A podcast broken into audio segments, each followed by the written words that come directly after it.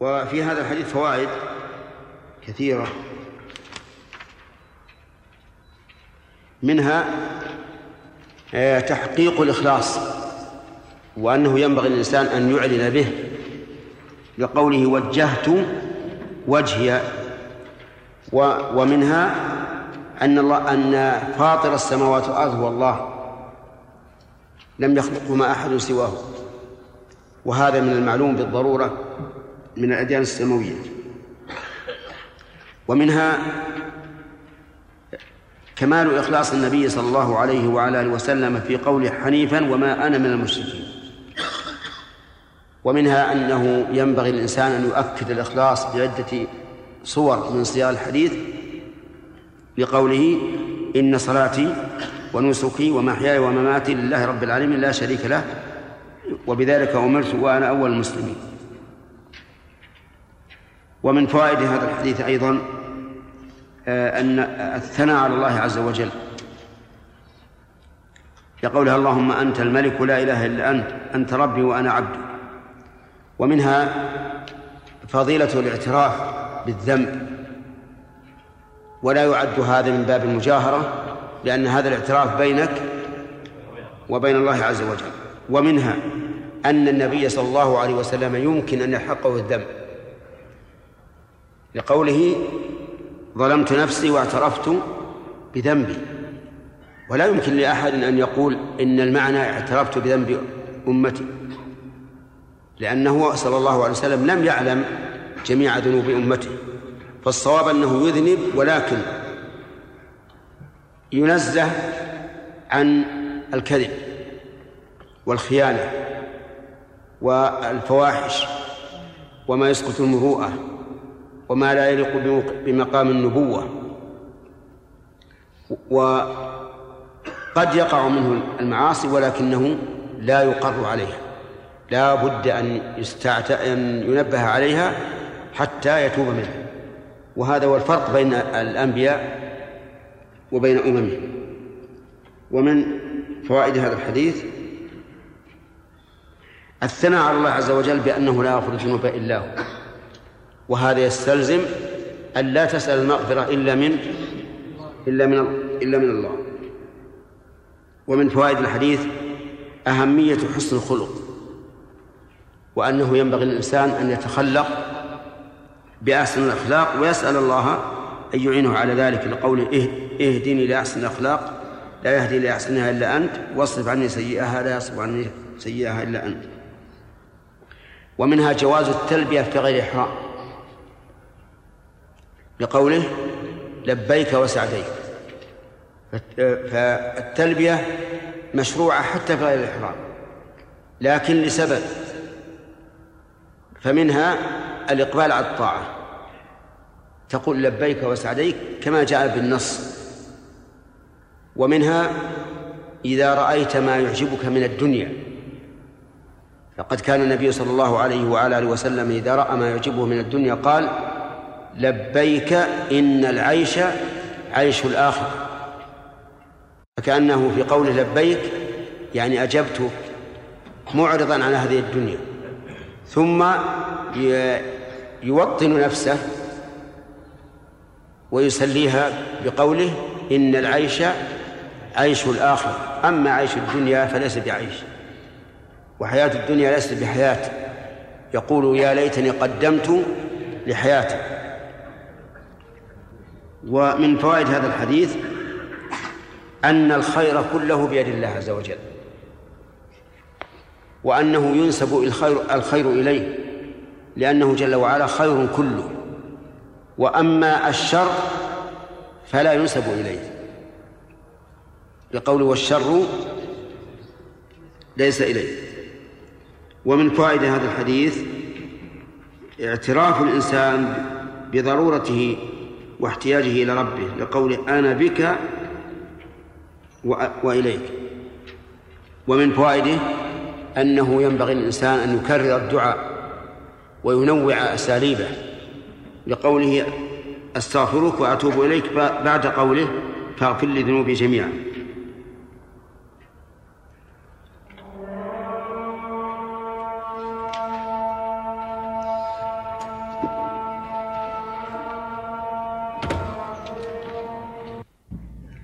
تكميلها.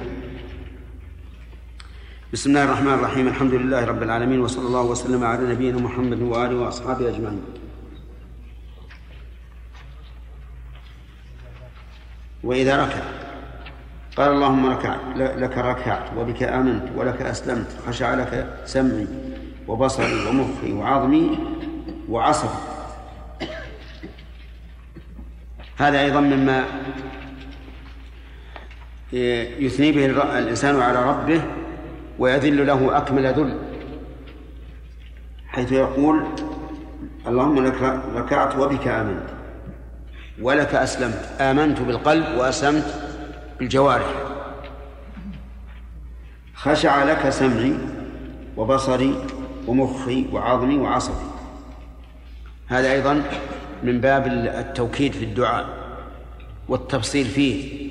وإلا لو قال خشع خشع, خشع خشعت لك كفى. وإذا رفع قال اللهم ربنا لك الحمد ملء السماوات.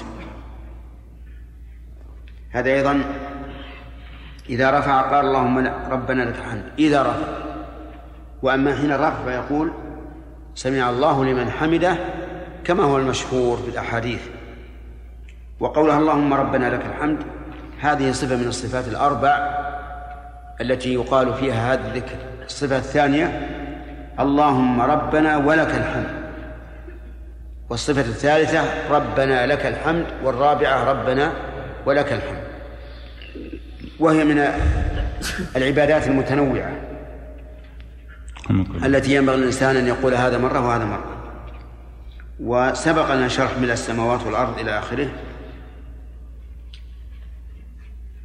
فمن فوائد هذا الحديث أن الإنسان ينبغي له أن يقول عند إذا رفع اللهم ربنا لك الحمد. وهل هذا واجب أو سنة؟ الصحيح أنه أنه واجب. لقول النبي صلى الله عليه وسلم إذا قال سمع الله لمن حمده فقولوا ربنا ولك الحمد. وذهب بعض العلماء إلى أن ما عدا تكبيرة الإحرام والفاتحة والتشهد الأول والثاني كله سنة من الأقوال فالتكبيرات عندهم سنة والتسبيح سنة وقول سمع الله لمن حمده سنة وقال ربنا لك الحمد سنة ولكن الصحيح أنها كلها واجبة. إلا ما دل الدليل على أنه سنة كقراءة ما زاد على الفاتحة. قال وإذا سجد من فوائده أنه إذا سجد قال اللهم لك سجدت سجدت وبك آمنت ولك أسلمت. هذا كقوله في الركوع لكن هنا أبدل الركوع بالسجود لأنه ساجد. سجد للذي خلقه وصوره وشق سمعه وبصره إلى آخره. أيضا فيه دليل على أنه يسن أن يقول هذا الذكر إذا سجد. لكن هل يقول هذا في صلاة الليل فقط أو لا؟ سبق ذكر الخلاف هل هو عام أو في صلاة الليل. وقلنا الأظهر أنه في صلاة الليل لأن النبي صلى الله عليه وسلم كان يطيلها ويكثر فيها من الدعاء. وقلنا أن هذا ظاهر صنيع مسلم رحمه الله حيث ذكر حديث هذا في صلاة الليل. ومن فوائد هذا الحديث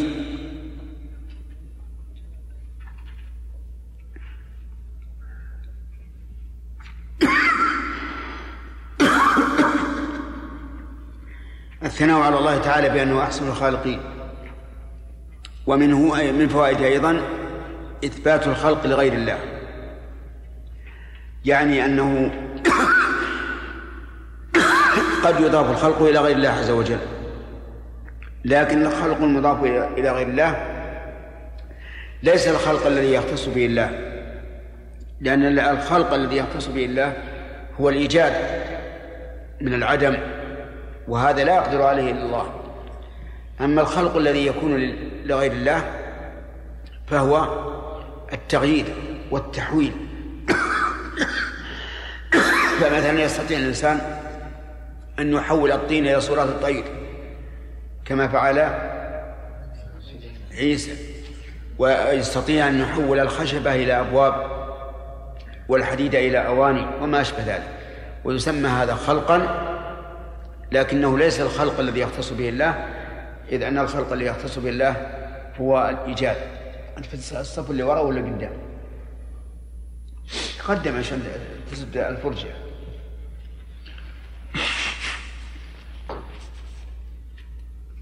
ومن فوائد هذا الحديث الدعاء بين التشهد والتسليم. حيث يقول اللهم اغفر لما قدمت إلى آخره. وفيه أيضا البسط والتفصيل في الدعاء.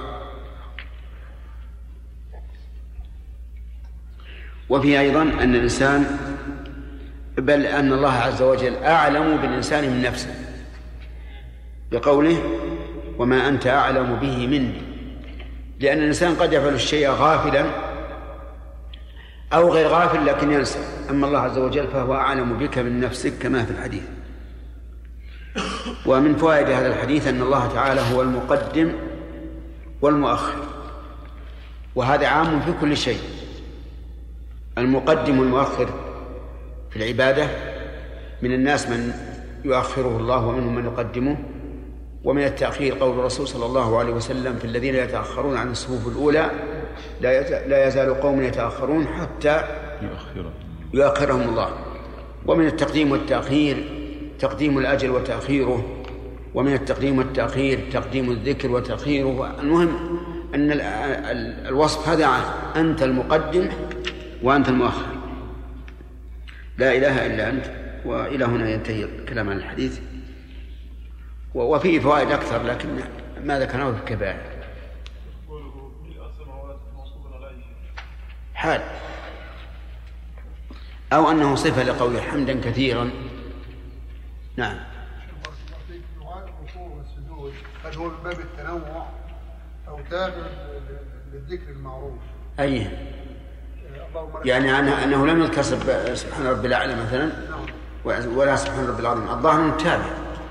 لأنه قد ورد عن النبي عليه الصلاة والسلام أنه لما نزل قوله تعالى سبح اسم ربك العظيم باسم ربك العظيم قال اجعلوها في الركوع وكذلك سبح اسم ربك الأعلى قال اجعلوها في السجود. وهذا الحديث وإن كان بعض العلماء طعن فيه لكن الصحيح أنه حسن يعني يعني يعمل به.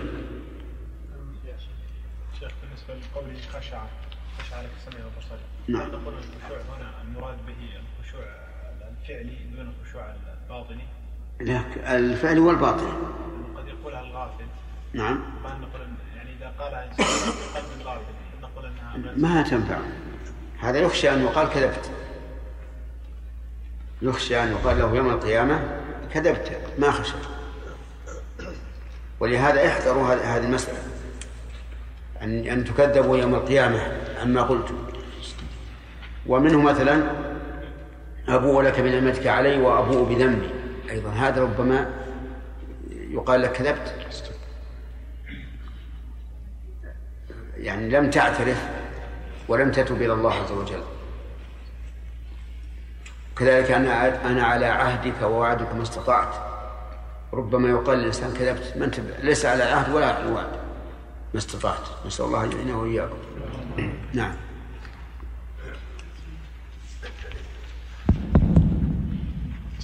ها؟ صوت؟ طيب. بسم الله الرحمن الرحيم. الحمد لله رب العالمين والصلاة والسلام على نبينا محمد وآله وصحبه والتابعين. وبعد. تابعين بإحسان. والتابعين بإحسان إلى يوم الدين. اليس الله قيد هذا؟ نعم. والذين؟ الذين تبعهم بإحسان. نعم. قال الإمام مسلم رحمه الله في صحيحه في كتاب صلاة المسافرين في باب استحباب تطويل القراءة في صلاة الليل. وحدثنا أبو بكر بن أبي شيبة قال حدثنا عبد الله بن نمير وأبو معاوية حاء. وحدثنا زهير بن حرب وإسحاق بن إبراهيم جميعا عن جرير كلهم عن الأعمش حاء. وحدثنا ابن نمير واللفظ له حدثنا أبي قال حد قال حدثنا أبي قال حدثنا الأعمش عن سعد بن عبيدة عن المستورد بن الأحنف عن صلة بن زفر عن حذيفة قال صليت مع النبي صلى الله عليه وسلم ذات ليلة فافتح فافتتح البقرة فقلت يركع عند المئة ثم مضى فقلت يصلي بها في ركعة فمضى فقلت يركع بها ثم افتتح النساء فقرأها. ثم افتتح آل عمران فقرأها يقرأ مترسلا. اللهم صل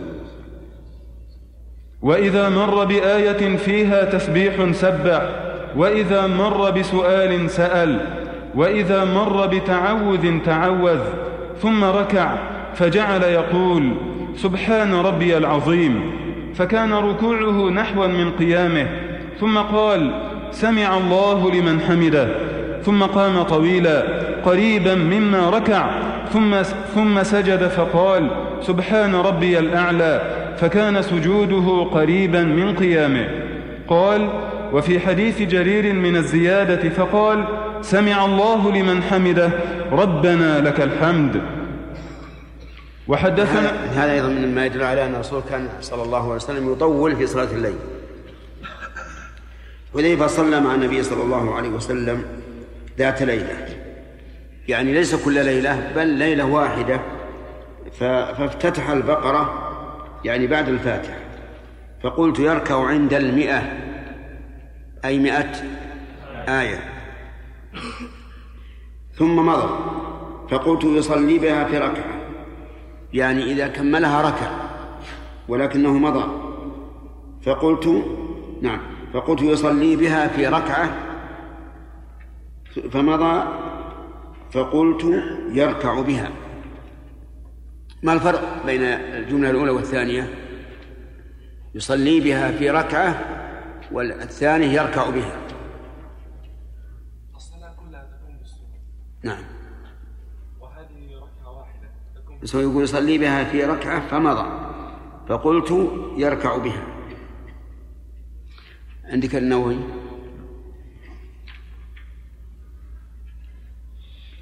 من أول الحديث؟ لا بس شرح الكلمة هذه.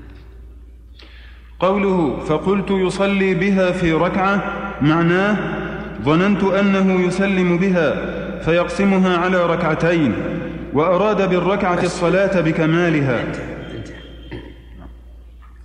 يعني يصلي بها في ركعة ثم قلت يركع بها. إذا فسرنا في ركعة أي في تسليمه زال الإشكال. لكن يصلي بها في ركعة إذا أخذنا بظاهرها. صار فيها تكرار مع مع ما بعدها.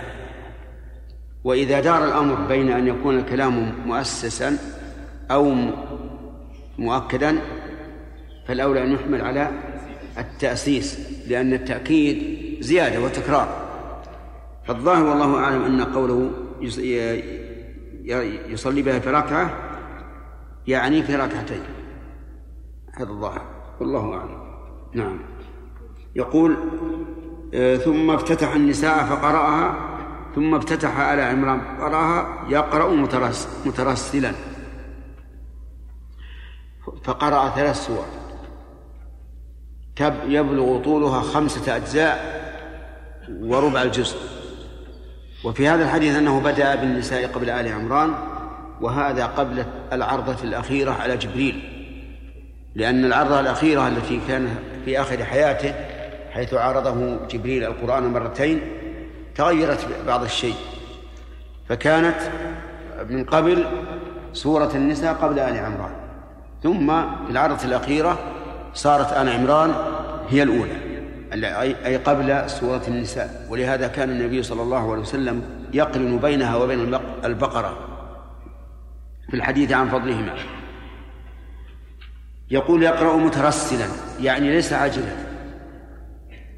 متأنيا ثم زد على ذلك يقول إذا مر بآية فيها تسبيح سبح. إذا مر بآية فيها سؤ- سؤال سأل. إذا مر بآية فيها تعود تعود. فإذا تصورت هذه الحال تبين لك أن القيام كان طويلا جدا. لأن خمسة أجزاء وربع جزء يقرأها الإنسان في حوالي ساعة ونصف. فإذا كان مترسلا ويسأل ويتعوذ ويسبح صارت أكثر. أكثر من ذلك. يقول ثم ركع فجعل يقول سبحان ربي العظيم فكان ركوعه نحوا من قيامه. وظاهر هذا الحديث أنه جعل يكرر سبحان ربي العظيم وأن هذا الركوع نحو نحو من القيام أي قريب منه وهذا يدل على طول قيامه على طول ركوعه عليه الصلاة والسلام. ولهذا يقول فجعل يقول سبحان ربي العظيم وكان فكان ركوعه قد نحو من قيامه ثم قال سمع الله لمن حمده يعني وأكمل الذكر ثم قام طويلا قريبا مما ركع. ثم سجد فقال سبحان ربي الأعلى. فكان سجوده قريبا من قيامه. وفي حديث جرير من الزيادة فقال سمع الله لمن حمده ربنا ولك الحمد. في يؤخذ من هذا الحديث فوائد. منها جواز صلاة الليل جماعة. لأن النبي صلى الله عليه وسلم أقر حذيفة على صلاته معه. ولو كان منكرا لم يقره. ومنها استحباب تطويل صلاة قراءة الليل. استحباب تطويل القراءة في صلاة الليل. حامد نعم. ومنها أنه ينبغي إذا مر بآية سؤال أن يسأل وإذا مر بآية تعوذ أن يتعوذ وإذا مر بآية تسبيح أن يسبح. لكن هل هذا مشروع في الفريضة؟ كما هو مشروع في النافلة؟ الجواب أن يقال لدينا قاعدة عريضة وهي أن ما ثبت في النفل ثبت في الفرض إلا بدليل. ولكن لو قال قائل إن الدليل يدل على أن ذلك غير مشروع في صلاة الفريضة. لأن الذين وصفوا صلاة النبي صلى الله عليه وسلم في الفريضة لم يقولوا إنه كان يسبح مع أنهم يتابعونه متابعة تامة حتى إنهم يرون لحيته وهي تضطرب عند القراءة. فإذا كان فهنا لم ينقلوا أنه كان يسبح عند آية التسبيح ولا يسأل عند آية السؤال ولا يتعوذ عند آية فهل نجعل هذا دليلا على أنه لا يشرع في الفرض؟ نعم. ربما نجعله دليلا. لأن الرسول لو كان يفعل لكان الصحابة ينقلون هذا. لا يقال إن عدم النقل ليس نقلا للعدم وأن ما ثبت في النفل ثبت في الفرض لأن نقول إن عدم النقل في الحال التي تقتضي النقل دليل على على العدم. وعليه فالقاعدة المعروفة عدم النقل ليس نقل العدم هذا ما لم يكن هناك حاجة إلى النقل ثم لا ينقل. فهذا يدل على أنه معدوم. طيب. آه، وعلى هذا إذا لم يكن مشروعا فهل يجوز؟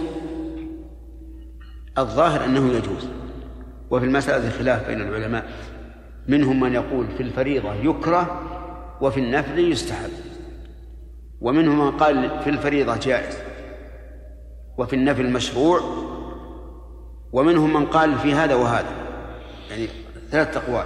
يشرع في النفل وفي في الفريضة ولكن الذي يظهر لي أنه مشروع في النفل ولا سيما في صلاة الليل مباح في الفريضة. وفي أيضا ربما يؤخذ من هذا الحديث أنه إذا مر بآية تحتاج إلى جواب فإنه يجيب عليها مثل بعض الاستفهامات. أليس الله بكاف عبده؟ تقول بلى. أليس الله بأحكم الحاكمين؟ بلى. أليس أليس ذلك بقادر على يحيي الموتى؟ تقول بلى. وقد وردت السنة في مثل ذلك. لأن هذا استفهام من الله عز وجل فلا بد أن يجاب. حتى قيل أنه ذكر عن الرسول عليه الصلاة والسلام أنه قرأ سورة الرحمن على أصحابه فلما أتمها قال إن الجن خير منكم ردا. كانوا يردون فبأي آلاء ربك آلاء ربكم تكذبان؟ لا بشيء من من آلاء ربنا نكذب. وهذا الحديث فيه نظر في صحته نظر لكن على كل حال يدل على أن هذا الاستفهام من الرب لا بد له من لا بد له من جواب. نعم. وفي هذا الحديث من الفوائد ذكرنا أنه لا بأس بصلاة الجماعة في صلاة الليل لكن إيش؟ أحيانا لا دائما إلا في قيام رمضان. فإن السنة أن يكون أن يصلي الناس قيام رمضان جماعة من أول الشهر إلى آخره.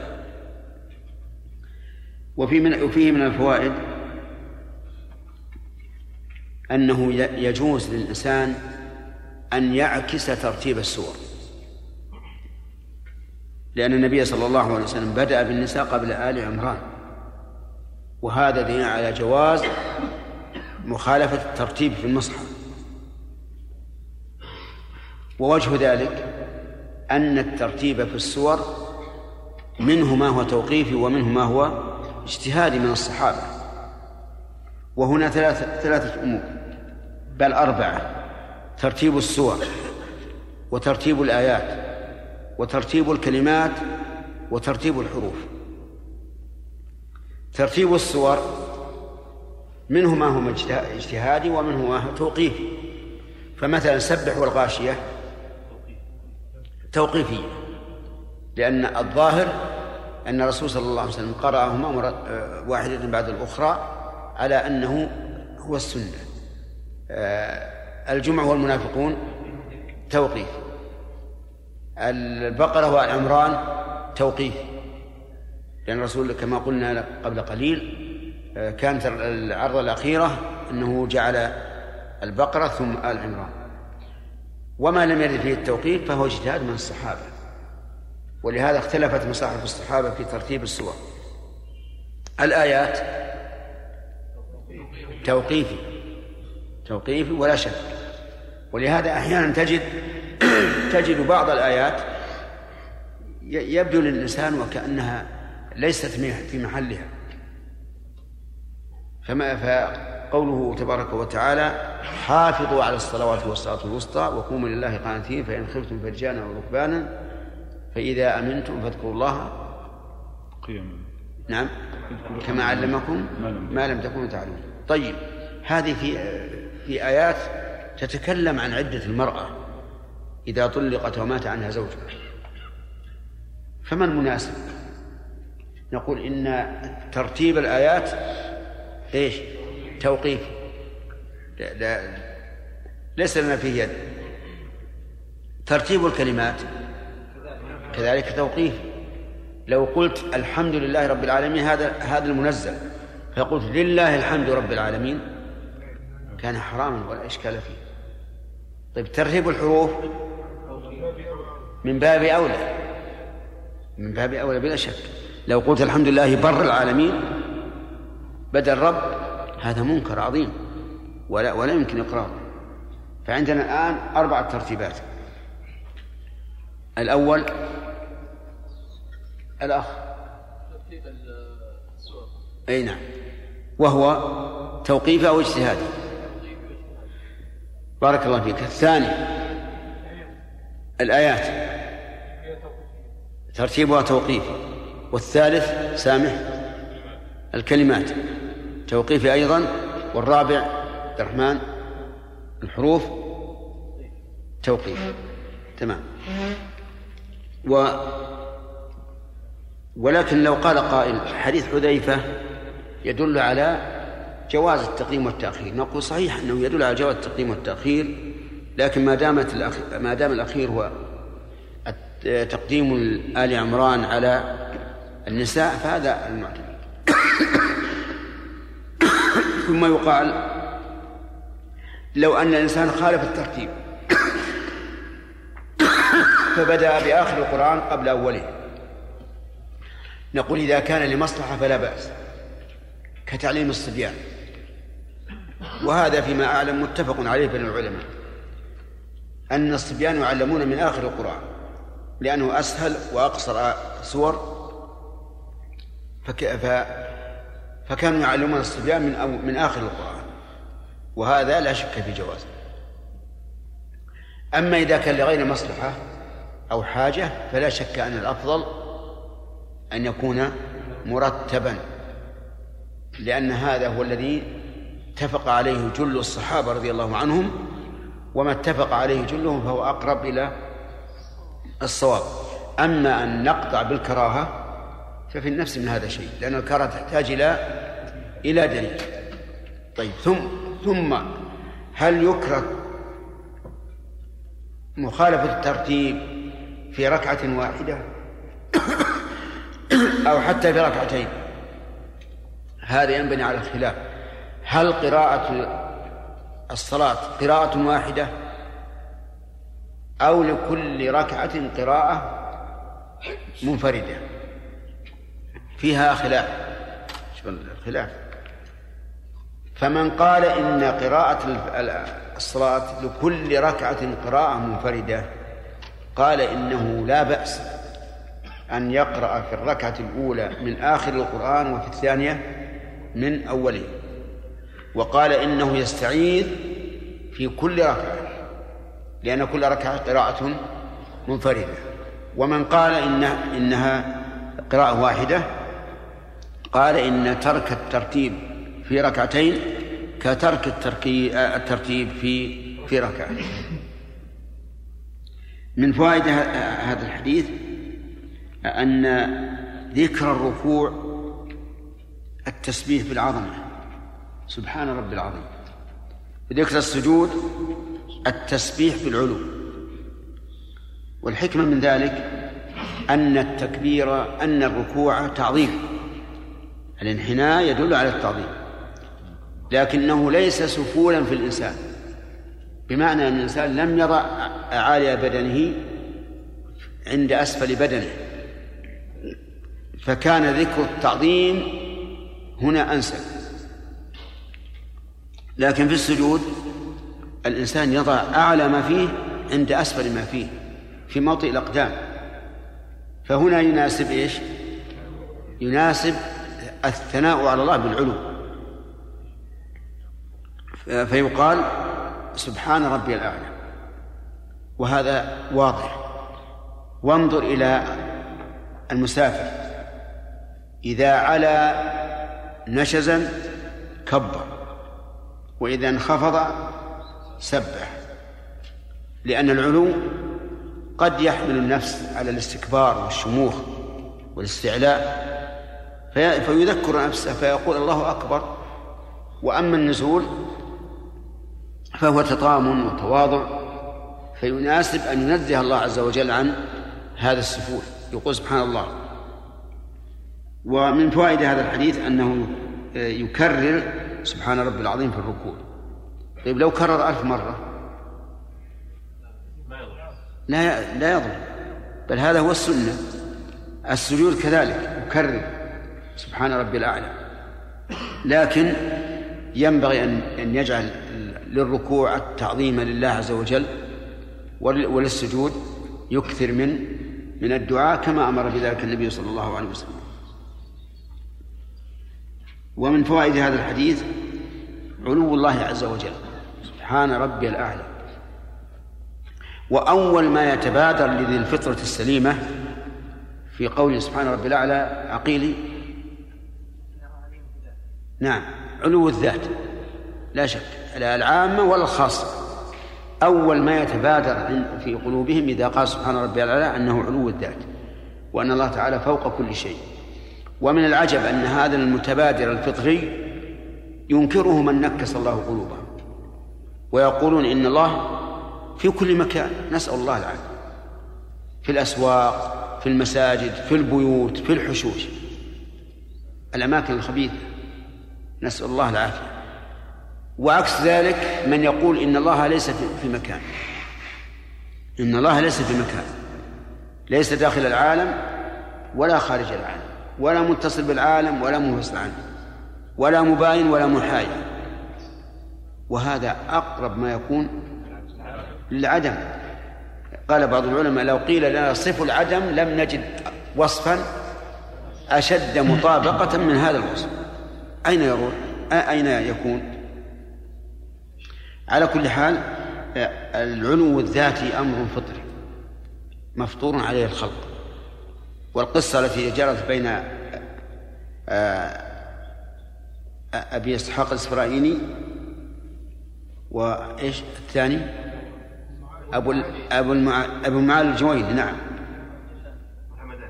والهمداني أبو.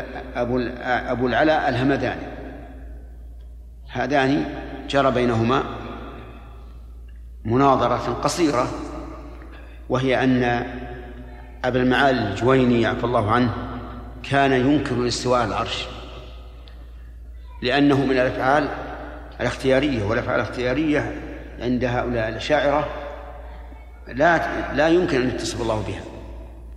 يدعون أن الحوادث لا تقوم إلا إلا بحادث.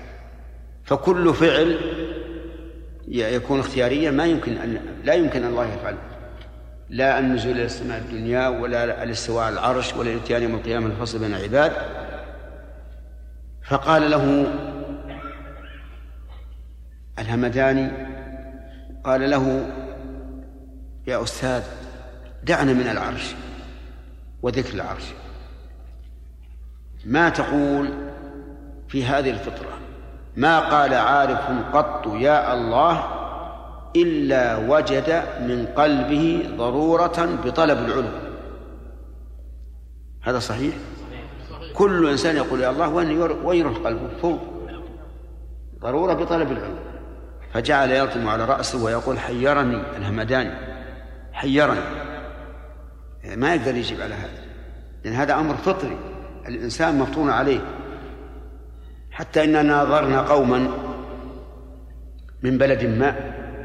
يوم عيد الأضحى ونحن في منى. فتكلمنا في العلو الذاتي وقلنا لهم هذا أمر فطري وهم بلغة غير اللغة العربية. ما نعرف هم يرطنون وحنا ومنفعلين لما قررنا العلو الذاتي. انفعلوا جدا. بعضهم قام. فقلنا لهم إنكم بالأمس في عرفة. وتدعون الله هل أنتم تقولون يا رب كذا تجعلون اليد للأسفل ولا اليمين ولا الشمال وين. وين أين ترفعونها؟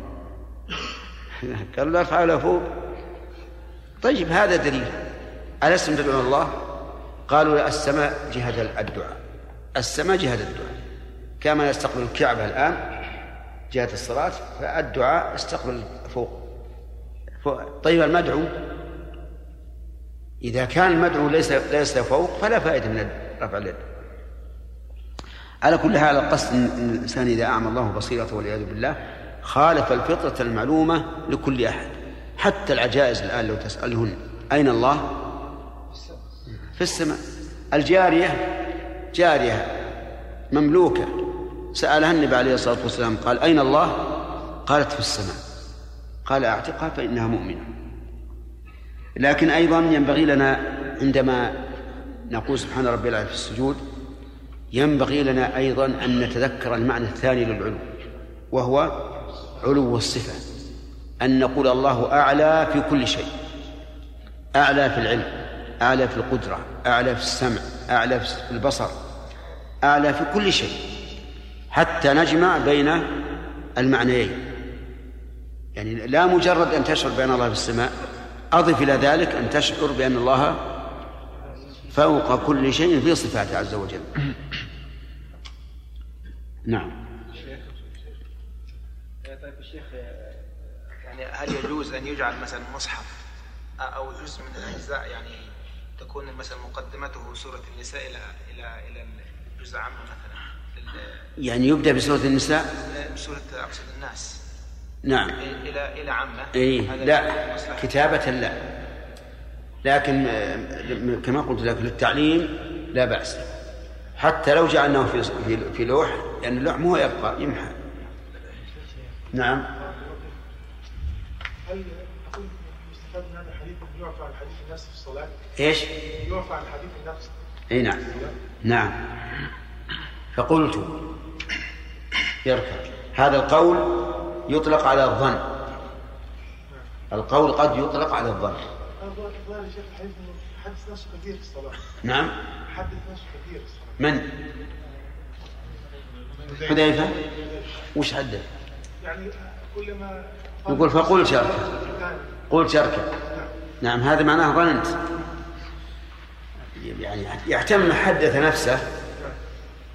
يعني قال مثلا قال في نفسه يركع عند المئة يركع في عند البقرة. يحتمل نقول في معنى ظننت لأن قال تأتي بمعنى ظن نعم.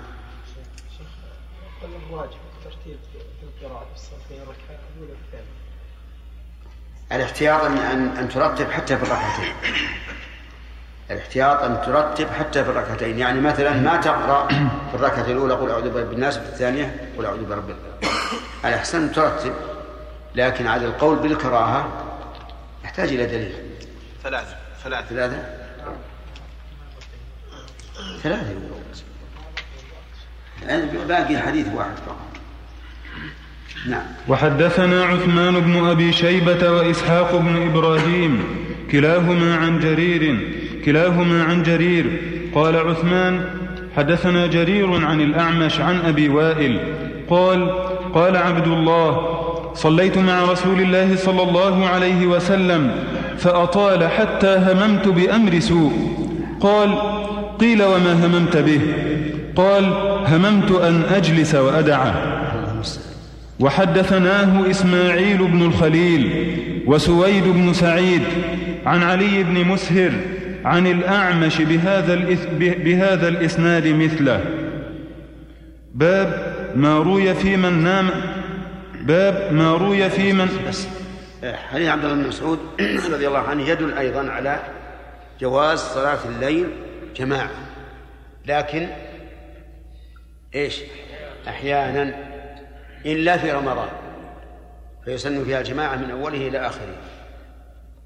وفي أيضا دليل على أن مخالفة الإمام سوء لقول هممت بأمر سوء وهو أن أن يجلس والامام قائم. وإذا كنا مأمورين أن نقعد إذا صلى الإمام قاعدا ولو كنا قادرين على القيام فمن باب أولى أن نبقى قائمين إذا كان يصلي قائما. وفيه أيضا من الفوائد أن النبي صلى الله عليه وسلم يطيل إطالة تشق على الشباب. لأن ابن مسعود شاب بالنسبة للرسول عليه الصلاة والسلام. ومع ذلك هم بأمر سوء من طول قيامه صلوات الله وسلامه عليه. وفيه أيضا ما بلغه النبي عليه الصلاة والسلام من تمام العبودية لله. من تمام العبودية لله عز وجل. حتى يقوم هذا القيام الطويل.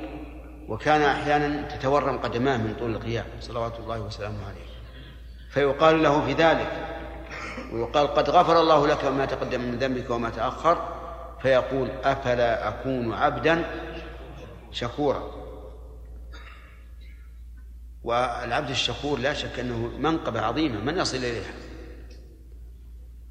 كما قال الله تبارك وتعالى في نوح إنه كان عبدا شكورا.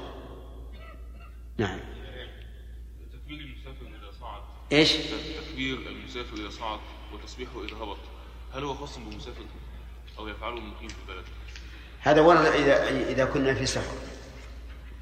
إذا كنا في سفر. والظاهر والله أعلم أنه يشمل حتى الإنسان المقيم مثلا لو مر إيه، في في البلد نفسه في مكان مرتفع.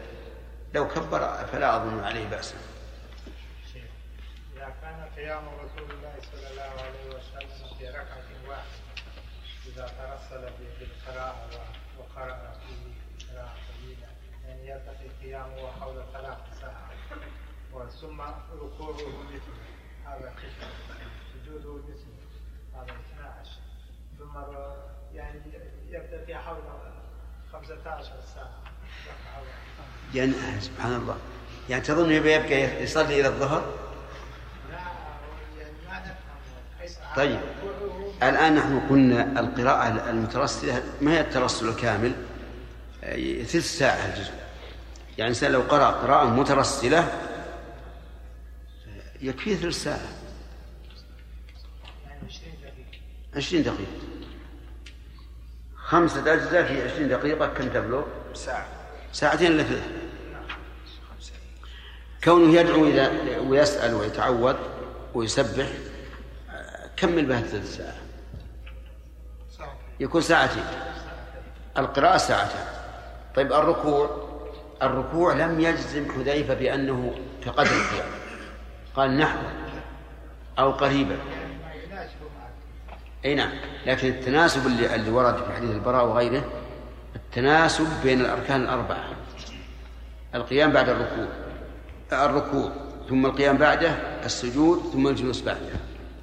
هذه هي الأركان التي ورد فيها التقارب.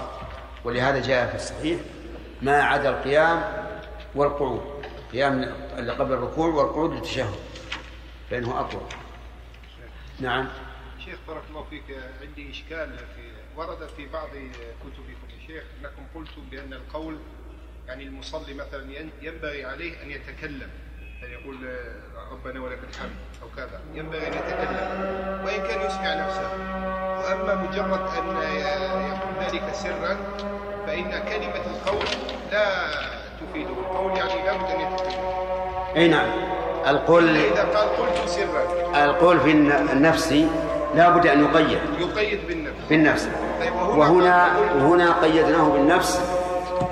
يعني لو قلنا أن القول هنا يقول بالنفس لا بد يكون بالنفس لأنه لو قال لو قالها بلسانه بطل الصلاة. سأل الكتاب. لو قالها بلسانه بطل الصلاة. فهو لم يقلها بلسانه لكن هل قالها في قلبه؟ أو ظن ظنا. ما دام القول يأتي بمعنى الظن في اللغة العربية نحمله على ذلك. الله أكبر. بسم الله الرحمن الرحيم. الحمد لله رب العالمين. وصلى الله وسلم وبارك على عبده ورسوله. نبينا محمد وعلى آله وصحبه أجمعين. قال الإمام مسلم رحمه الله تعالى في صحيحه في كتاب صلاة المسافرين وقصرها باب ما روي في من نام الليل أجمع حتى أصبح.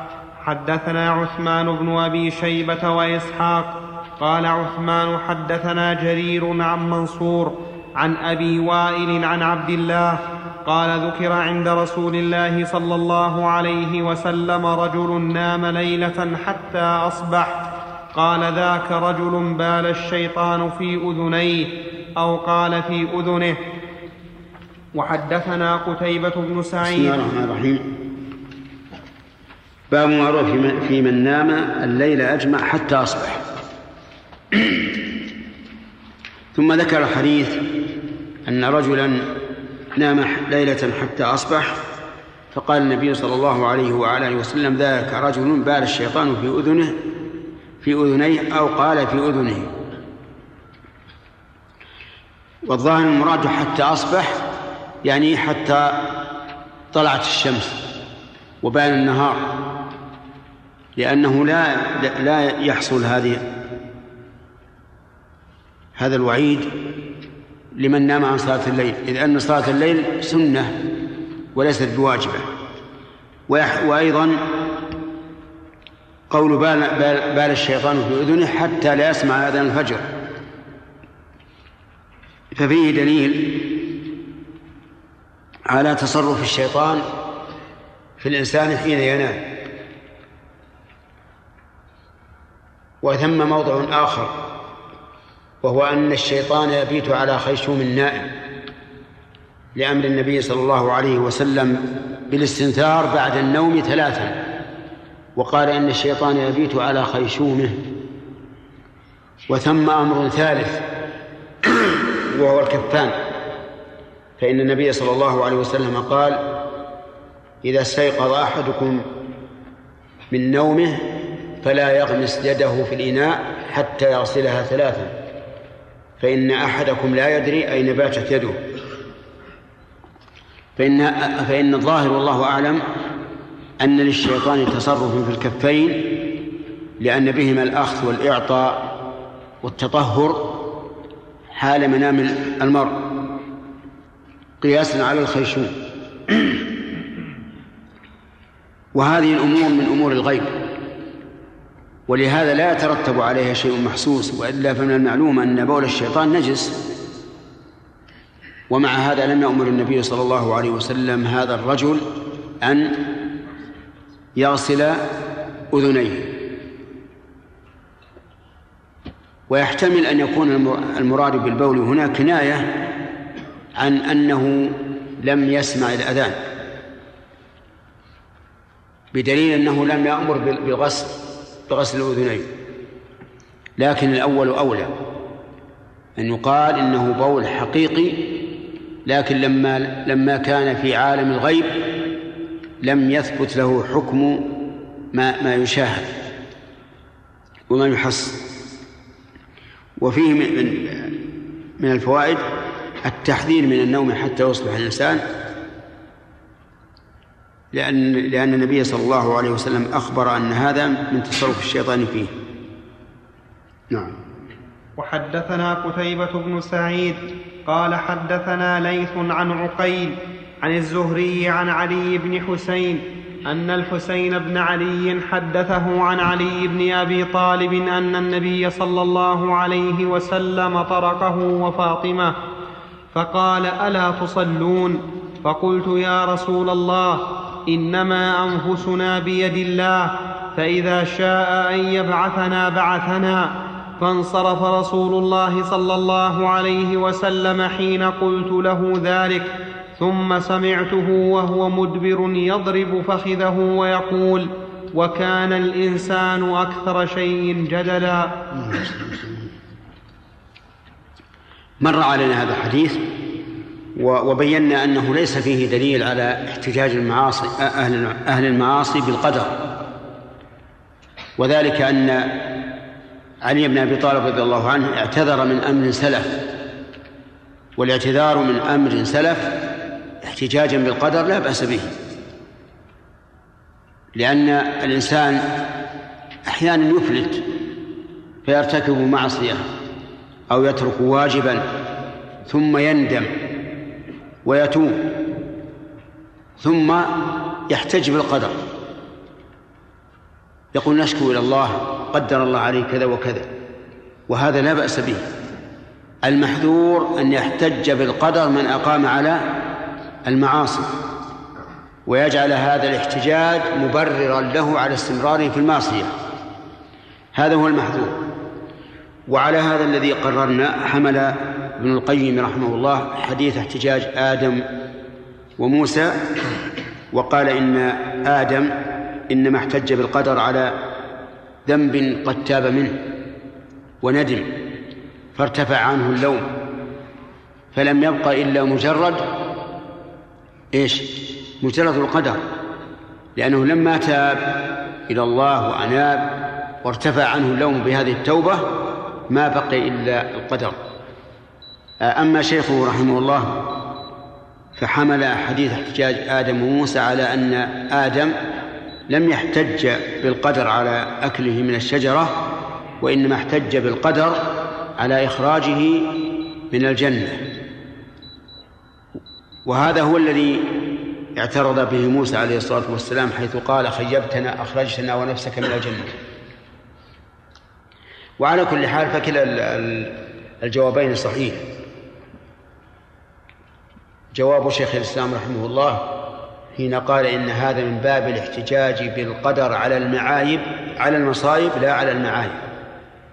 وكذلك أيضا جواب شيخ تلميذ ابن القيم بأنه إذا كان هذا بعد التوبة والرجوع إلى الله فإن هذا لا بأس به.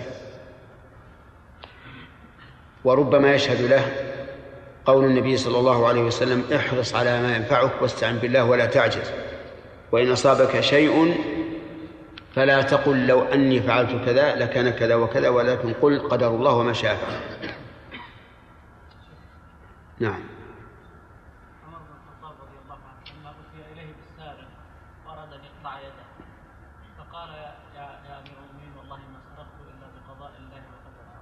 نعم. نعم. عمر رضي الله عنه رد جوابه فقالوا نحن نقطعك بقضاء الله وقدره نعم مع أن هذا احتجاج بالقدر على أمر قد مضى نعم. نعم. ما ندري. لعل السارق يريد أن يحتج بهذا القدر على ما مضى لي- ليفعل ما ما يستقبل. فلم يكن تائما هذا السارق. ما ندري. الله أعلم. يحتمل هذا وهذا ثم إن قضية عمر حد من حدود الله بلغ السلطان. ولا يمكن أن يسكت لأن الحدود لا تسقط إلا إذا تاب الفاعل قبل القدرة عليه. نعم محمد ثبت عن النبي صلى الله عليه وسلم قال من قرأ آية الكرسي من أخذ مفتاح قراءة الكرسي كان عليه نمل حاجب ولا ولم يقرأ بشدة حتى يصبح و- والأحاديث في اغتسال في الاستنثار وكذلك غسل الكفين بعد النوم مطلقة. لم تقيد بمن لم يقرأ آية الكرسي. نعم. كيف التوفيق؟ إما أن يقال إن من قرأها فإنه يح- يحفظ من ذلك أو يقال إن لم يزع عليه من الحافظ ولا يقربه الشيطان يؤذيه ويعتدي عليه كما هو سبب القصة سبب الحديث. نعم يا عوض جزاك الله خير هذا الحديث يعني فهمنا من ظاهره بأن من نام يعني حتى الصباح أنه يقول الشيطان في أذنه وعلى هذا يكون عليه لوم. يعني ظهر الحديث أن حتى ولو لم يكن يعني قد يقول قائل يعني ليس له في مثلا قدرة. فهل يحمل هذا الحديث على أن الرجل كان يعني مبيت أنه لا يقوم؟ مع الح... حتى يجتمع مع الحديث الآخر الذي يقول ليس في النوم يعني تفريط تبرير نعم. هنا نحمل على هذا. بأن هذا الرجل آه، لي- آه، يعني ليس نائما نوما يعذر فيه. نعم. حدثنا عمرو عمرو الناقد وزهير بن حرب قال عمرو حدثنا سفيان بن عيينة عن أبي الزناد عن الأعرج عن أبي هريرة يبلغ به النبي صلى الله عليه وسلم يعقد الشيطان على كافية رأس أحدكم ثلاث عقد إذا نام بكل عقدة يضرب عليك ليلا طويلا فإذا استيقظ فذكر الله انحلت عقدة وإذا توضأ انحلت عنه عقدتان فإذا صلى انحلت العقد. فأصبح نشيطا طيب النفس وإلا أصبح خبيث النفس كسلان.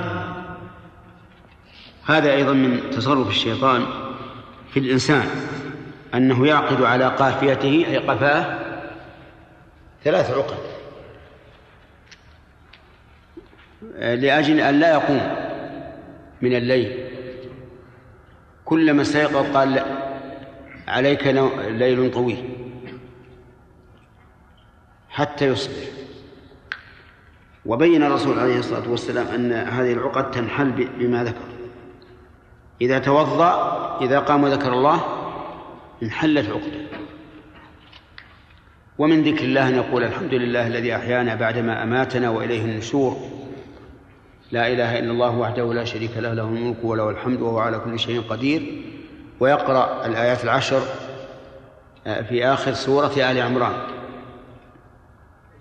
فإذا توضأ انحلت عقدتان فإذا توضأ فإذا صلى انحلت العقد فأصبح طيب النفس. نشيطا. وإلا أصبح خبيث النفس كسلان. ففيه دليل على أنه ينبغي ذكر الله تعالى عند الاستيقاظ لحل عقدة من عقد الشيطان. ثم المبادرة بالوضوء لتنحل العقدة الثانية ثم الصلاة.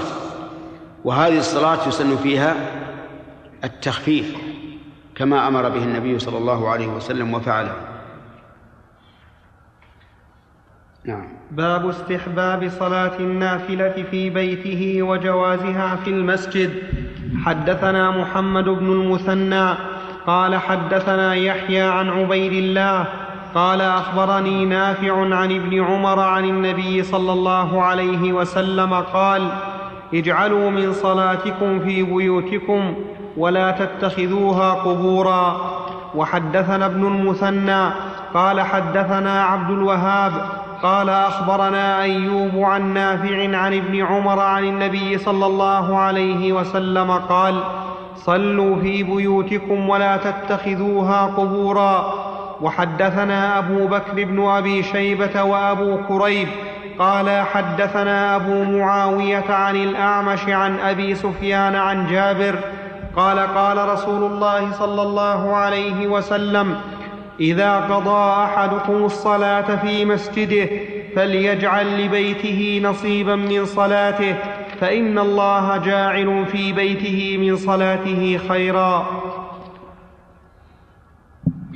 نعم ماشي. حدثنا حدثنا عبد الله بن براد الأشعري ومحمد بن العلاء قال حدثنا أبو أسامة عن بريد عن أبي بردة عن أبي موسى عن النبي صلى الله عليه وسلم قال مثل البيت الذي يذكر الله فيه والبيت الذي لا يذكر الله فيه مثل الحي والميت حدثنا قتيبة بن سعيد قال حدثنا يعقوب وهو ابن عبد الرحمن القاري عن نقف على هذا.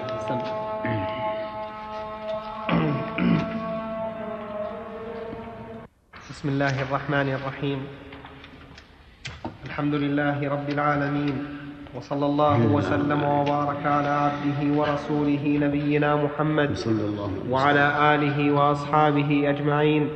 أما بعد فقد قال الإمام الموفق أبو محمد رحمه الله تعالى في كتاب الكافي.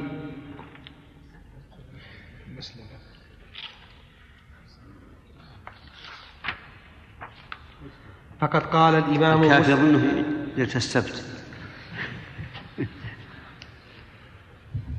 فقد قال الإمام مسلم رحمه الله تعالى في صحيحه في كتاب صلاة المسافرين وقصرها باب استحباب صلاة النافلة في بيته وجوازها في المسجد. حدثنا محمد بن المثنى قال حدثنا يحيى عن عبيد الله قال أخبرني نافع عن ابن عمر عن النبي صلى الله عليه وسلم قال اجعلوا من صلاتكم في بيوتكم ولا تتخذوها قبورا. وحدثنا ابن المثنى قال حدثنا عبد الوهاب قال أخبرنا أيوب عن نافع عن ابن عمر عن النبي صلى الله عليه وسلم قال صلوا في بيوتكم ولا تتخذوها قبورا. وحدثنا استحباب صلاة النافلة في بيته وجوازها في المسجد. قال النبي صلى الله عليه وسلم اجعلوا من صلاتكم في بيوتكم ولا ولا تتخذوها قبورا. اجعلوا من صلاتكم ومن هذه للتبعيض. فهل التبعيض هنا باعتبار الفريضة والنافلة أو باعتبار النوافل؟ لأن الفريضة قد علم بالضرورة أنها في المسجد. في احتمال.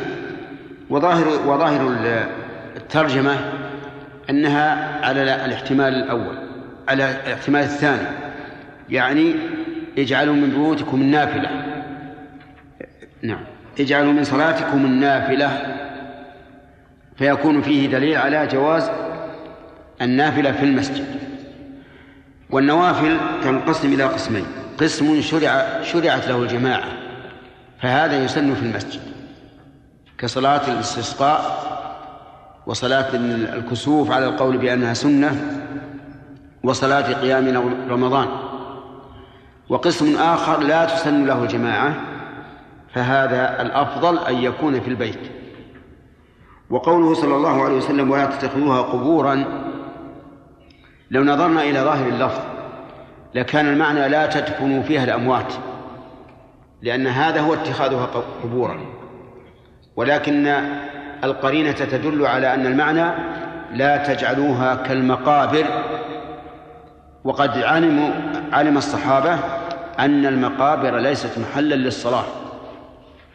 ولهذا كان القول الراجح من أقوال العلماء أن الصلاة في المقبرة حرام وأنها لا تصح خوفا من اتخاذ القبور أوثانا تعبد من دون الله.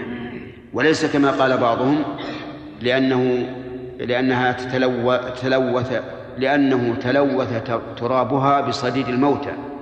فإن هذه علة لا أقول إنها عليلة ولكن أقول إنها ميتة. لأن صديد الأموات طاهر إذ أن المؤمن لا ينجس حيا ولا ميتا. ثم إن الصديد لا يخرج على ظهر القبور إلا في مقابر تنبش ويدفن فيها وتنبش ويدفن فيها وتنبش ويدفن فيها يمكن. لكن العلة العليلة هي أنه يخشى أن تتخذ أوثانا تعبد أي القبور. العلة العليلة؟ ب... لا العلة الصحيحة. نعم لكن العلة الصحيحة هو أنها أنها أنها أنه نهي عن ذلك لئلا تتخذ القبور أوثانا تعبد من دون الله. بدليل حديث أبي مرثد الغنوي لا تصلوا إلى القبور. وعلى هذا فيكون معنى لا تتخذوا قبورا أي أي لا تدعوا الصلاة فيها كما تدعونها في المقابر. نعم. وحدثنا عبد وحدثنا ابن المثنى قال حدثنا عبد الوهاب قال أخبرنا أيوب عن نافع عن ابن عمر عن النبي صلى الله عليه وسلم قال صلوا في بيوتكم ولا تتخذوها قبورا. وحدثنا أبو بكر بن أبي شيبة وأبو كريب قال حدثنا أبو معاوية يعني مثل عن الأعمش.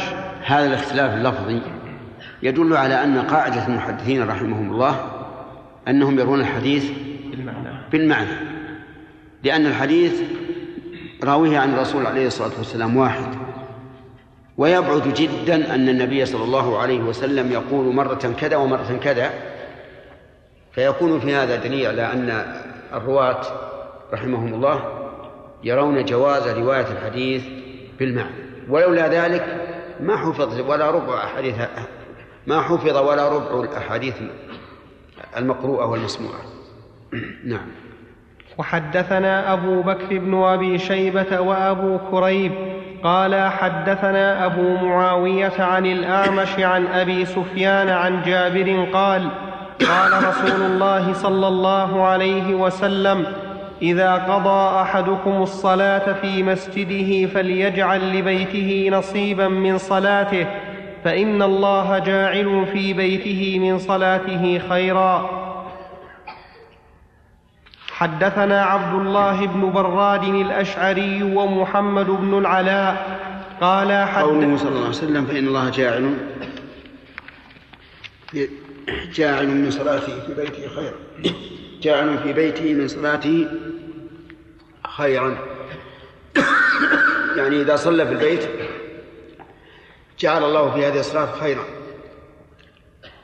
والخيرية من وجوه.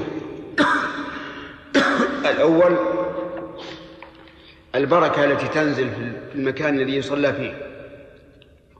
والثاني البعد عن الرياء. والسمعة.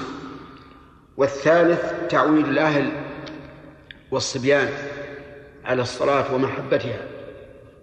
ولهذا تجد الصبي إذا رأى أباه يصلي يقلده في الصلاة وإن كان دون تمييز.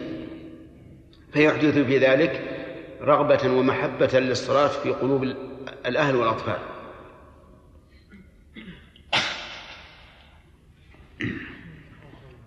نعم.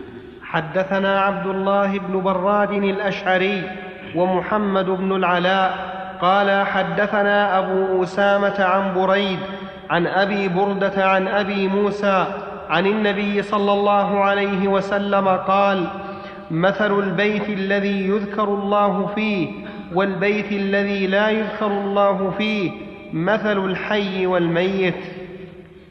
أيهما الحي؟ الذي يذكر الله فيه.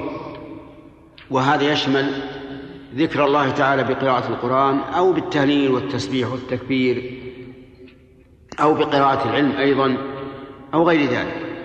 لأن كل هذا ذكر لله تبارك وتعالى. نعم.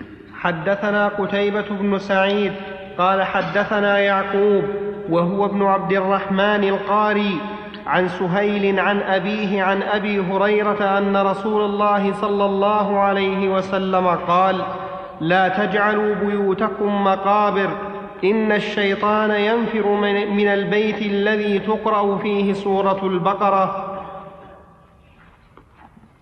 قول تقرأ لا بد من القراءة ولم يقل تسمع فيه قراءة البقرة. وعلى هذا فالذين يجعلون مسجلات. تقرأ سورة البقرة في البيت باستمرار. لا يدركهم هذا هذا الحكم. لأن لأن القراءة بالمسجل ليست قراءة في الواقع ولكنها حكاية صوت قارئ سابق. فلا يحصل بها ما يحصل بالقراءة كذا يا آدم. نعم. وحدثنا محمد شيخ بارك الله فيكم هل ظاهر اللفظ يشمل لو قرأها جهرا أو لو قرأها سرا؟ لأن القراءة السرية أسرع وأسهل. أحيانا إذا كان كسلان. أو بالعكس. إذا كان كسلان فالجهر أنشط له يعني لكن الناس يختلفون. لا, لا نحكم على كل إنسان. لكن ظاهر الحديث العموم. لكن من حيث المعنى قد يقال إنه لا بد أن يجهر ولو جرى جهرا قليلا حتى يسمع الشيطان. نعم. شيخ من قرأ سورة البقرة في بيته لا يقربه الشيطان ثلاثة أيام. لا أعرف. اللي في الحديث مطلق. ينفر من البيت الذي تقرأ فيه البقرة. فهل هو ينفر حين قراءتها؟ ليس هذا هو الظاهر. ولعله كقوله صلى الله عليه وسلم من قرأ آية الكرسي في ليلة لم يزل عليه حافظ لم يزل عليه من الله حافظ ولا يقربه شيطان حتى يصبح هل عندما يختم هذه نعم. عند ختمها أو عند الشرع الشروع لا لا عند ختمها لأنه لأن من شرع فيها لا يقال قرأ نعم. هل إذا قرأ الشيخ غير البقرة من القرآن؟ لا لا ينفر منه الشيطان لكن يحصل فيه ذكر الله. وحدثنا محمد بن المثنى قال حدثنا محمد بن جعفر قال حدثنا عبد الله بن سعيد قال حدثنا سالم أبو النضر مولى عمر بن عبيد الله عن بسر بن سعيد عن زيد بن ثابت قال احتجر رسول الله صلى الله عليه وسلم حجيرة بخصفة أو حصير. فخرج رسول الله صلى الله عليه وسلم يصلي فيها. قال فتتبع إليه رجال وجاءوا يصلون بصلاته. قال ثم جاءوا ليلة فحضروا وأبطأ رسول الله صلى الله عليه وسلم عنهم.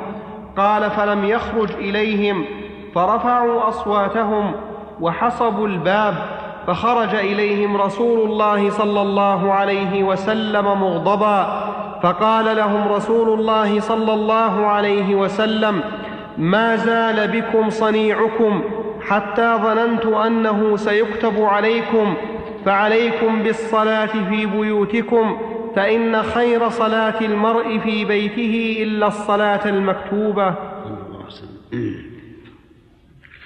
هذا فيه دليل على حرص الصحابة رضي الله عنهم على فعل الخير. ولهذا لما تأخر النبي صلى الله عليه وعلى آله وسلم صاحوا ونادوا بصوت مرتفع أن يخرج إليهم حتى حصبوا الباب. وفيه أن الإنسان مهما بلغ في المرتبة والمنزلة فقد يحصل منه سوء أدب. وذلك لأن هؤلاء رضي الله عنهم وعفى عنهم رفعوا أصواتهم وحسبوا الباب وقد قال الله تعالى إن الذين ينادونك من وراء الحجرات أكثرهم لا يعقلون. ولو أنهم صبروا حتى تخرج إليهم لكان خيرا لهم. فكيف إذا حسبوا الباب؟ ومعنى حسبوه أي رموه بالحصباء وهي الحجارة الصغيرة لأن مسجد النبي صلى الله عليه وعلى آله وسلم كان مفروشا بها. ولهذا خرج عليهم عليهم النبي صلى الله عليه وسلم مغضبا. وغضبه يحتمل أنه لما حصل منه من سوء الأدب ويحتمل أنه غضب لما خاف عليهم من أن تكتب عليهم هذه الصلاة فيعجزوا عنها. ويحتمل أنه من الأمرين جميعا. ولكن قوله ما زال صنيعكم حتى ظننت أنه سيكتب عليكم قد يؤيد الثاني وأن غضبه من أجل أن لا تكتب عليه. وفي قول خير صلاة المرء في بيته إلا الصلاة المكتوبة. دليل على أن النوافل المطلقة الأفضل أن تكون في البيت.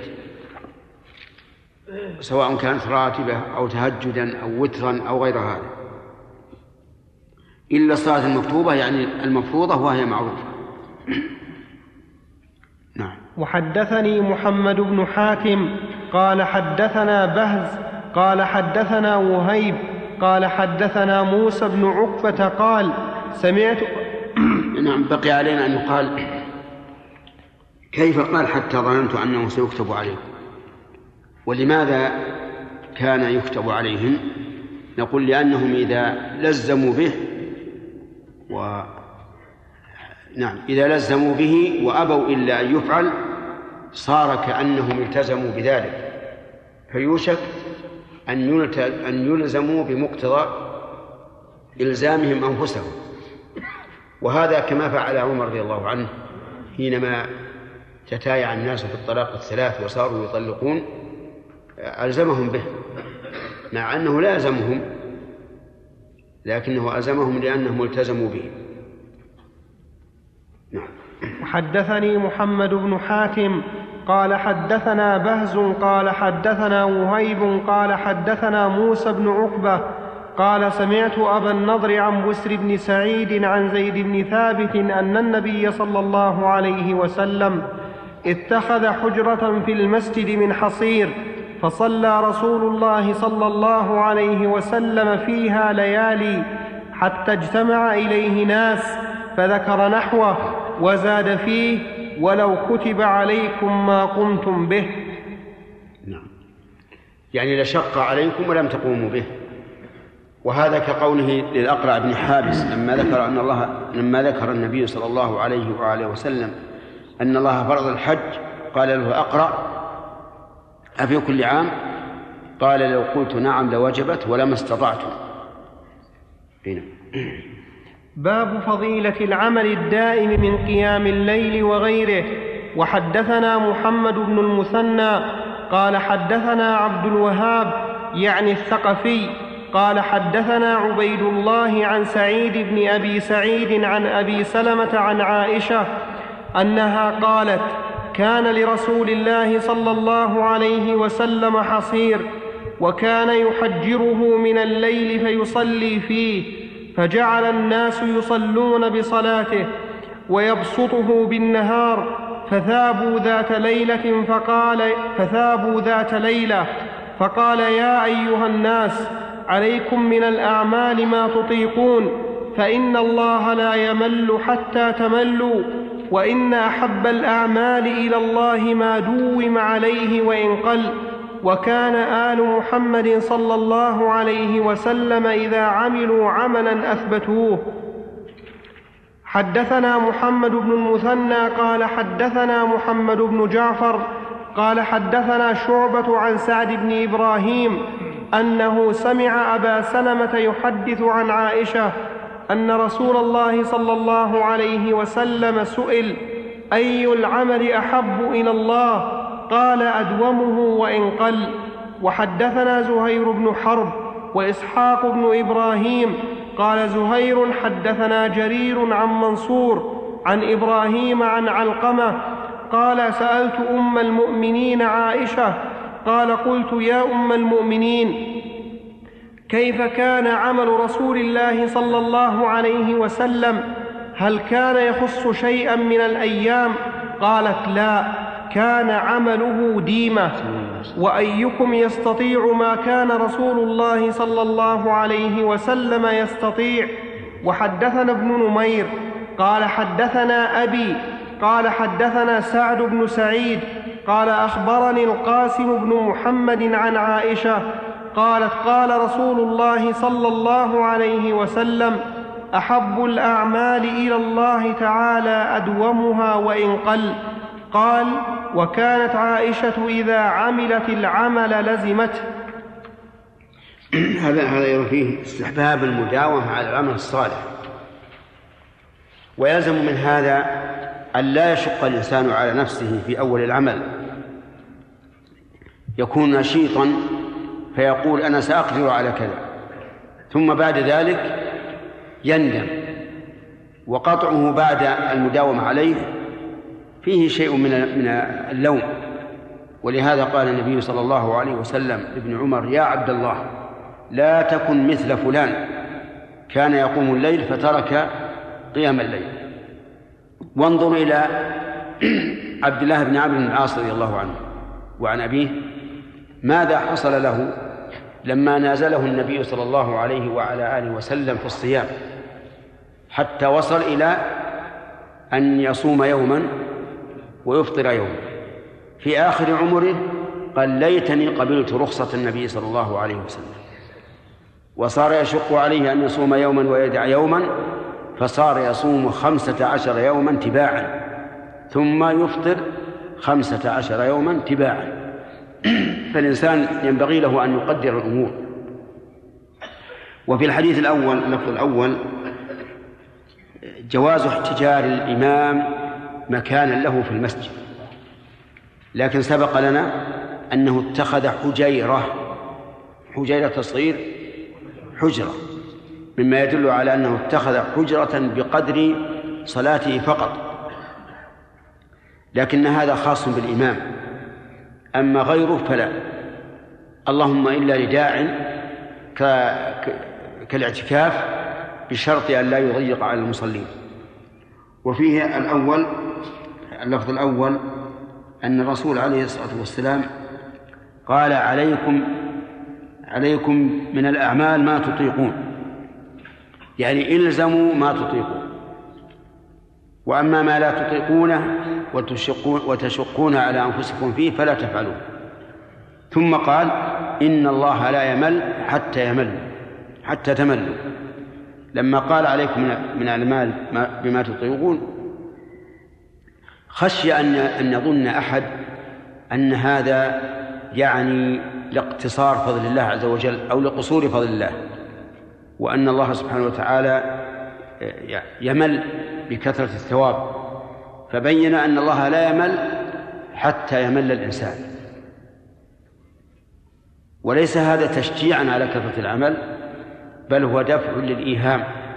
لما قال عليكم بالأعمال من الأعمال بما توطقون ربما يتوهم الإنسان ليش؟ هل لأن الله غير قادر أن يثيبنا؟ فقال فأجاب أتى بهذه الكلمة أو بهذه الجملة لئلا يتوهم واهم ما لا يليق بالله عز وجل. وقوله حتى تملوا قال بعض العلماء إن هذا مما يجب تأويله لأن الملل صفة نقص.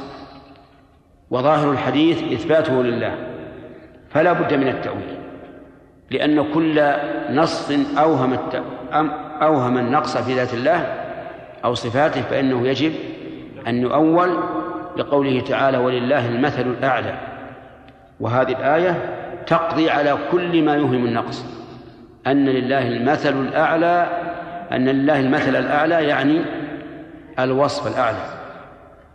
فكل نص يوهم النقص فإنه يجب أن يؤول. وقالوا لا يمل حتى يملوا أي لا لا يحرم العامل الثواب حتى يمل العامل ويترك العمل. فإذا ترك العمل جوزي بعمله فقط. وقال بعض بعض العلماء يجب أن يبقى على ظاهره. ولكن ولكن الملل الثابت لله عز وجل ليس كالملل الثابت للمخلوق. الملل الثابت للمخلوق نقص وعدم تحمل للشيء وفتور وضعف في الهمة أو في البدن لكن ملل الله عز وجل يليق به ولا يلحقه شيء من النواقص.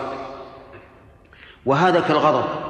غضب الإنسان له أسباب وهو عدم التحمل مما جرى حتى يغضب أما الله عز وجل فغضبه لكماله. وليس لعدم التحمل وهذا القول أقرب إلى مذهب السلف أن يجرى الحديث على ظاهره وأن يقال إن ملل الله عز وجل ليس كملل المخلوق الذي يلحقه النقص. وفي قوله عليه الصلاة والسلام إن أحب الأعمال إلى الله ما دوم عليه. أحب الأعمال إلى الله كل شيء في جنسه وإلا فمن المعلوم أن النفل إذا داوم الإنسان عليه ليس أحب إلى الله من الفريضة. بلا شك. لكن كل عمل في جنسه إذا دوم عليه فهو أفضل مما لم يداوم عليه.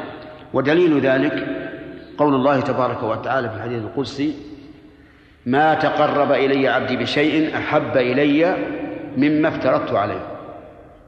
ما تقرب إلي عبدي بشيء أحب إلي مما افترضت عليه. فدل هذا على أن جنس الفرائض أفضل من جنس النوافل وفي الحديث إثبات المحبة لله وأنها تتفاضل بتفاضل الأعمال لأن أحب اسم تفضيل واسم التفضيل يدل على مفضل ومفضل عليه. يشتركان في أصل إيش؟ في أصل الوصف. فهنا المحبة ثابتة بين المحبوب بين الفاضل والمفضول لكن الفاضل أفضل فيستفاد منه إثبات محبة الله عز وجل وأنها إيش؟ تتفاوت بحسب العمل.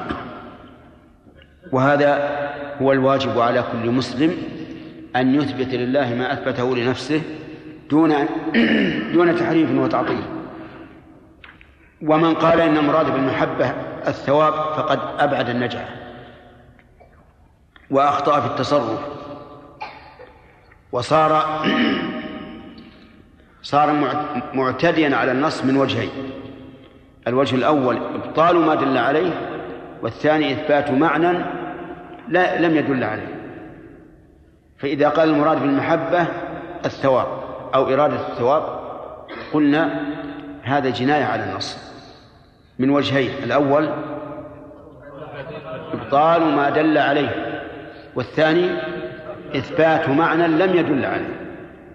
لأن كل هناك فرقا بين المحبة وبين الثواب أو إرادة الثواب. وربما يؤخذ من هذا الحديث أيضا فائدة أخرى وهي تفاضل الناس في الإيمان. تفاضل الناس في الإيمان. أما تفاضلهم في المنزلة فهذا أمر متفق عليه. لكن هل يتفاضلون في الإيمان؟ الصحيح أنهم يتفاضلون. وأن, وأن الإيمان يزيد وينقص. حتى الإنسان يشعر بنفسه أن إيمانه يزيد وينقص. لا الإيمان القلبي ولا الإيمان الظاهر. فالإيمان الظاهر يتفاوت يزيد وينقص بالطاعات يزيد وبالمعاصي ينقص. الإيمان في القلب كذلك. يزيد. أحيانا يكون عند الإنسان من اليقين ما كأنه يشاهد عالم الغيب. وأحيانا ينقص ذلك بحسب الغفلة والإلهاء. وهذا ثابت حتى عند الصحابة. فإن الصحابة قالوا يا رسول الله إنا إذا كنا عندك يعني وذكر الجنة والنار صاروا كأنهم يرونها عيانا. فإذا انصرفوا إلى أهليهم وعافسوا الأولاد والزوجات يعني حصل عندهم غفلة. فقال الرسول عليه الصلاة والسلام لو كنتم على ما أنتم عليه عندي أو كلمة نحوها لصافحتكم الملائكة ولكن ساعة وساعة. فالإنسان ربما في بعض الأحيان يجد من قلبه قوة يقين. وليس هذا بغريب لأن هذا وقع لأفضل لأفضل الرسل. وقع لإبراهيم عليه الصلاة والسلام. قال رب أرني كيف تحيي الموتى؟ قال بلى. قال أول قال رب أرني كيف تحيي الموتى؟ قال أولم تؤمن؟ قال بلى ولكن ليطمئن قلبي.